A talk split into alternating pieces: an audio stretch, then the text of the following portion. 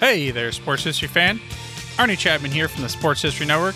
Now, before you jump into this episode, I wanted to share with you an exciting giveaway we have going on with Home Field Apparel. We have a digital $50 gift card to homefieldapparel.com for one lucky fan of the Sports History Network. All you got to do is head over to sportshistorynetwork.com forward slash giveaways to sign up. Again, that's sportshistorynetwork.com forward slash giveaways.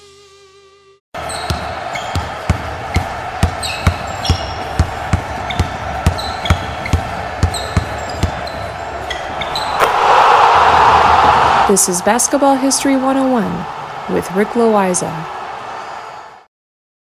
Welcome back to Basketball History 101, part of the Sports History Network. I am your host, Rick Loiza, and this is the podcast where we bring to life some of the forgotten stories from basketball history. And today, we are going to talk about the biggest upset in college basketball history. Some even call it the biggest upset in college sports history, regardless of game. I've even heard it called the biggest upset of all time, period. Now, placing this game into its proper historical context is a bit challenging, but I will go so far as to say that it is indeed the biggest upset in college basketball history. So let me take you all the way back to December 23rd, 1982, to the city of Honolulu, Hawaii. I mean, just saying the name Honolulu and you can already picture the palm trees swaying in the wind and the deep blue ocean behind them. You can hear the crashing of the waves against the soft beige sand. There are sunbathers everywhere relaxing in the sun's rays. I've been to Honolulu, and I can tell you from experience that it is some of the most consistent weather anywhere on Earth. On the beaches of Waikiki, it is always between 80 and 85 degrees all year round. In Celsius, that's about 27 to 29 degrees every day of the year. And this is the backdrop for our game. The home team is Chaminade University, just walking distance from Waikiki Beach. They are a very small Catholic university with less than 1,000 students. The school was so small that they shared their facilities with a high school. And let me put that more accurately. The gym belonged to the high school, and they allowed Chaminade to use it. And Chaminade was having one of their better seasons, but they were still a very small school in terms of college basketball. And as a reminder to my international audience, here in the United States, we use the terms college and university interchangeably. Here, both words mean the same thing. The Chaminade Silver Swords were coached by Merv Lopes. He was only a part time coach. The university had a very small athletic budget, and Lopes worked as a middle school guidance counselor, which means he offered guidance to 11, 12, and 13 year olds on their academic futures. And then he coached Chaminade in the evenings as a part time job. He was even responsible for washing the team's uniforms after practices and games. This was about as low as it gets in the hierarchy of American college basketball. For games, they would borrow their towels from a local hotel, and then they had to make sure that they returned every single one of those towels by the end of the night, or they would get billed for any missing towels. The visiting team that day was the University of Virginia, and they had a huge athletic budget with a full time coach in Terry Holland who was paid as much as most CEOs. He did not do the team's laundry. They had other people to take care of that for the team. And they had three future NBA players in their starting lineup, including the National Player of the Year from the year before. For those that don't know, here in the United States, university level athletics is governed by the National Collegiate Athletic Association, or NCAA. They have three levels of competition at the top, where the strongest schools play, it's called Division 1. Then they have Division 2 and Division 3 where smaller schools play sports.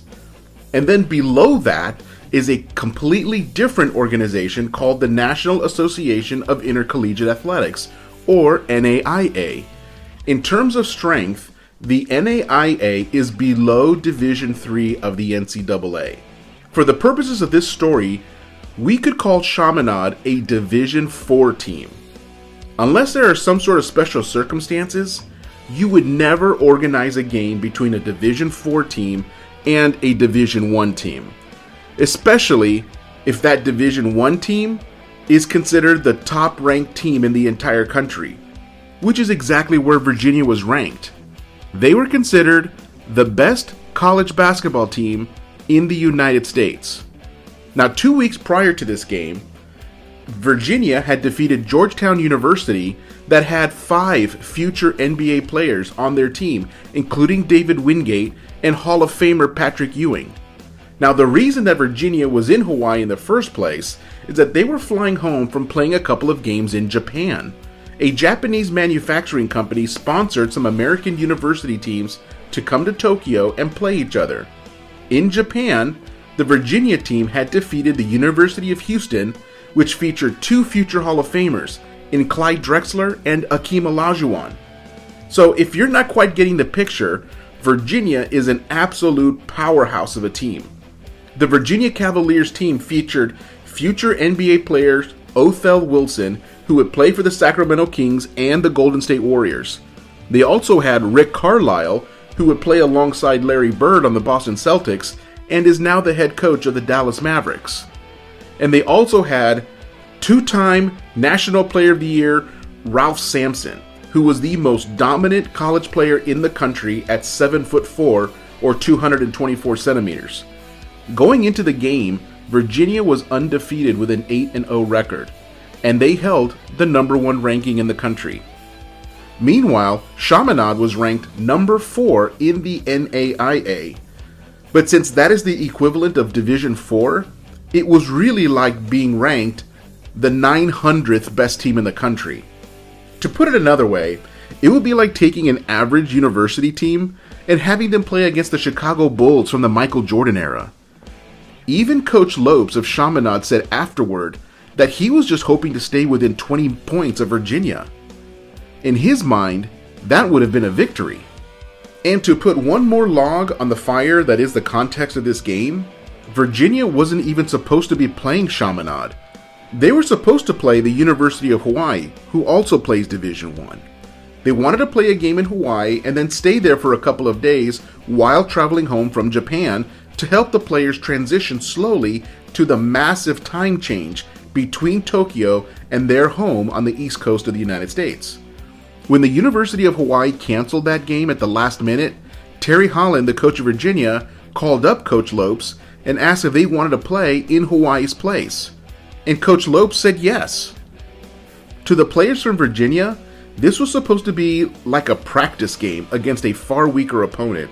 They were supposed to spend a day on the beach, play an easy game against Chaminade, and then head home to Virginia. Everything about this was supposed to be easy and relaxed. And now it's time for the actual game. And I'm going to share that story right after this break.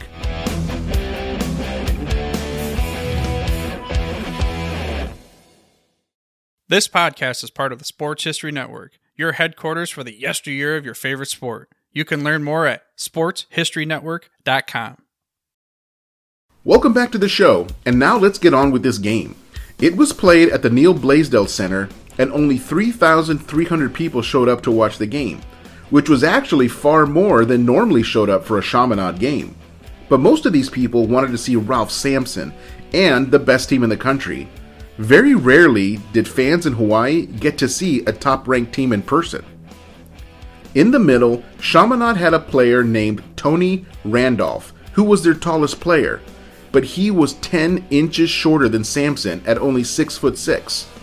But the advantage that Randolph had is that he is from the same area of Virginia as Sampson, and they had played each other when they were kids, so he knew what to expect. They had played each other just a couple of years earlier in high school.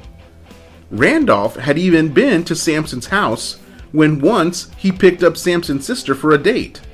So Chaminade came out looking to shoot often and shoot quickly, and they were having a very hot shooting night to start.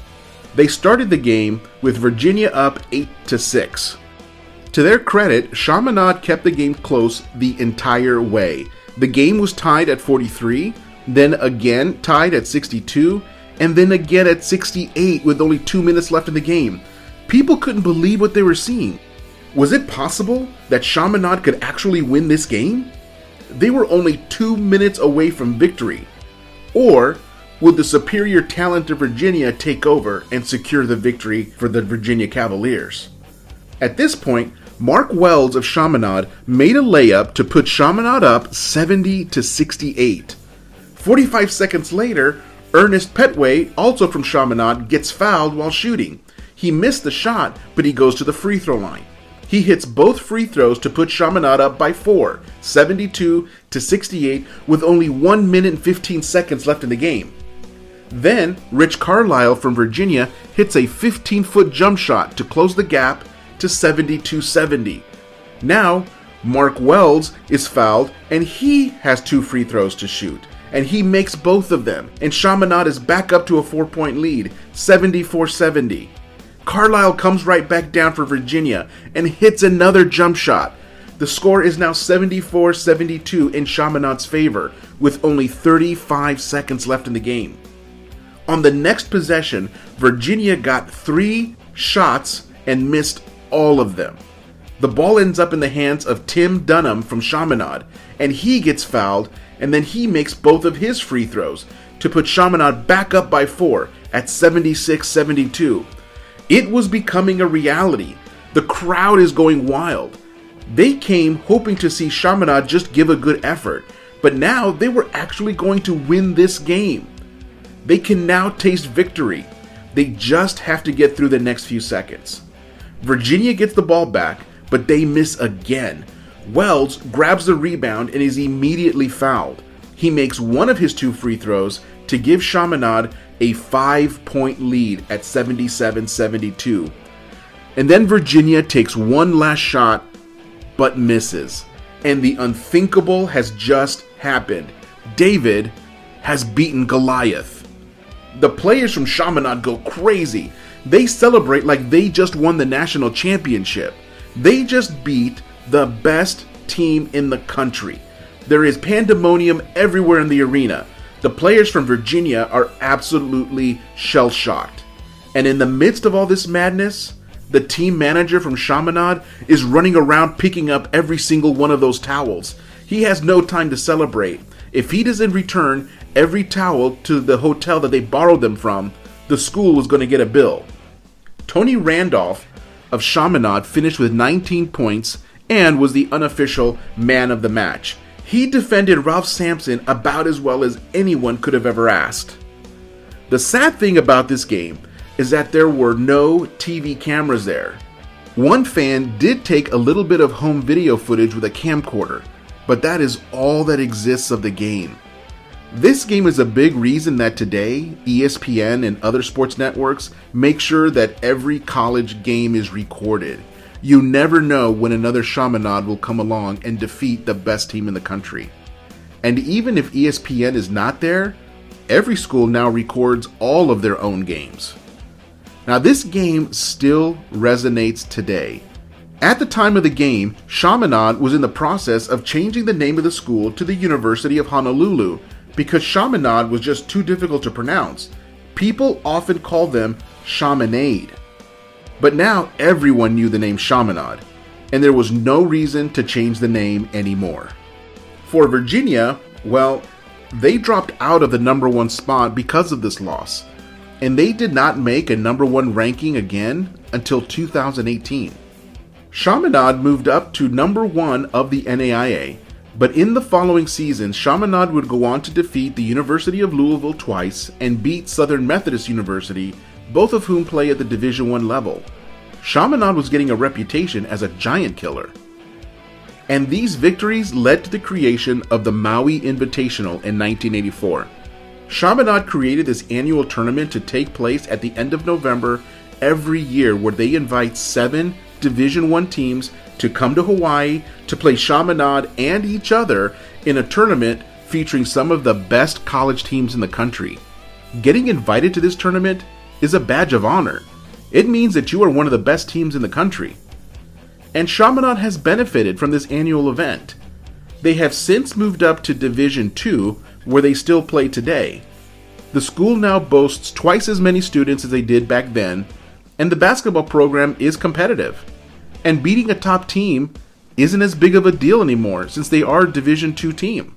It's still rare when they beat a Division 1 team, but it isn't headline news anymore. Not bad for a team who's nicknamed after a plant native to Hawaii. Yeah, that's what a silver sword is. You can Google it. As for the players, well, they ended up in very different places. I'll start with some of the Chaminade players. Tony Randolph, the player that did such a great job defending Sampson, ended up marrying a local girl from Hawaii and currently works as a counselor for at risk youth in the juvenile correction system in Hawaii. He is still considered a local hero. Ernest Petway is currently in prison in San Diego on an assault conviction.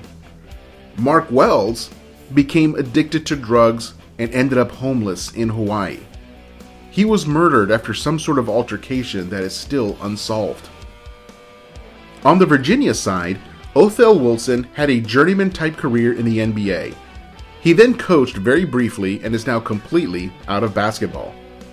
Rick Carlisle went on to win a couple of championships as a player with the Boston Celtics, and another one as the head coach of the Dallas Mavericks, where he still coaches today. Finally, the star of Virginia, Ralph Sampson. He was taken with the first overall pick in the 1983 NBA draft by the Houston Rockets. He went on to play in four All Star games and looked like he was headed for a stellar career. But knee injuries began to pile up, and he bounced around the NBA playing for four different teams.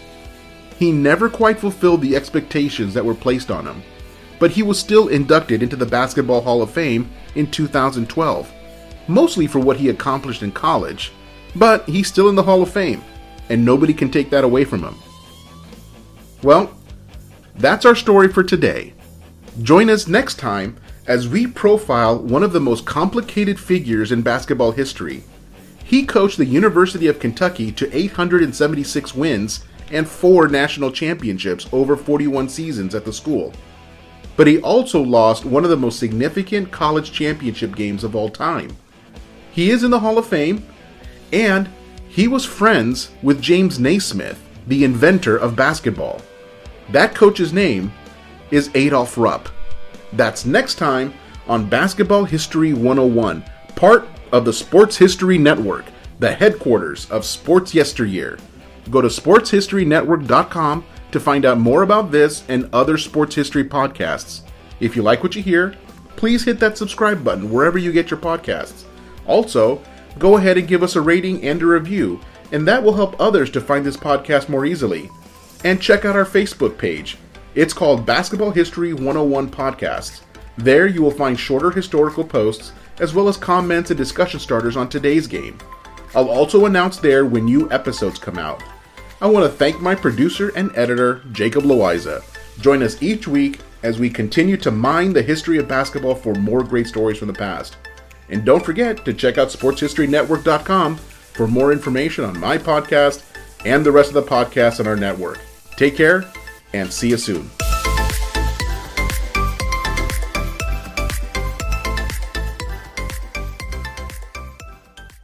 Hey there, sports history fan. This is Arnie Chapman, aka the Football History Dude, and I wanted to thank you for stopping by to listen to another episode here on the Sports History Network.